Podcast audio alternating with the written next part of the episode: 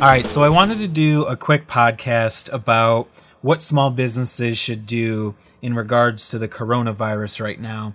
Um, as of right now, the you know global market is up in the air, and we're not quite sure what consumer behavior is going to be. So, from what I've seen online on small business forums and digital advertising forums, is that a lot of businesses are rolling back their advertising budget.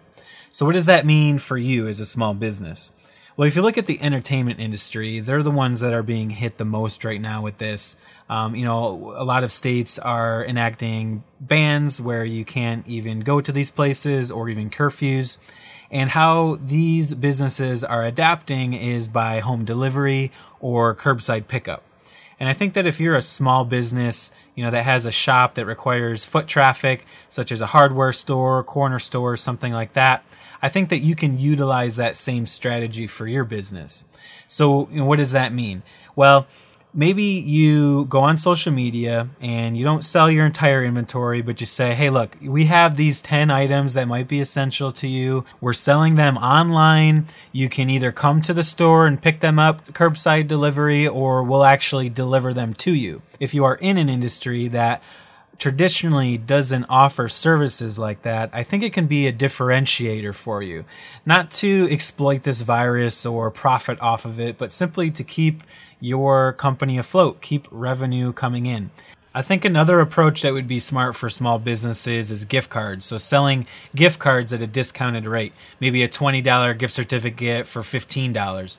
It's a win-win situation for both sides. The customer gets a discount and you get some revenue you might not otherwise have had in a time like this. You know, you'll probably have to put like a date on the gift certificate saying that it can't be used until so and so date or it has to be used by a friend or family or something, obviously to prevent any exploitation. But I don't know. I, think it's a good strategy just, again, to keep the revenue flowing.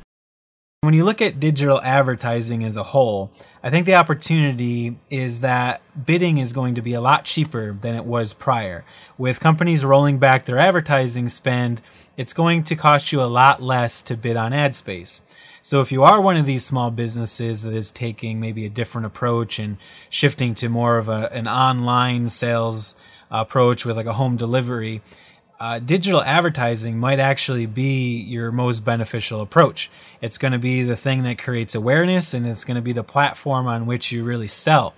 So, just some small things that are outside the box, crafty, and um, you know things that are going to keep your business afloat. Again, not things to exploit the public with, uh, but rather in contrast to become maybe a part of the community that is actually helping the public get through an epidemic like this.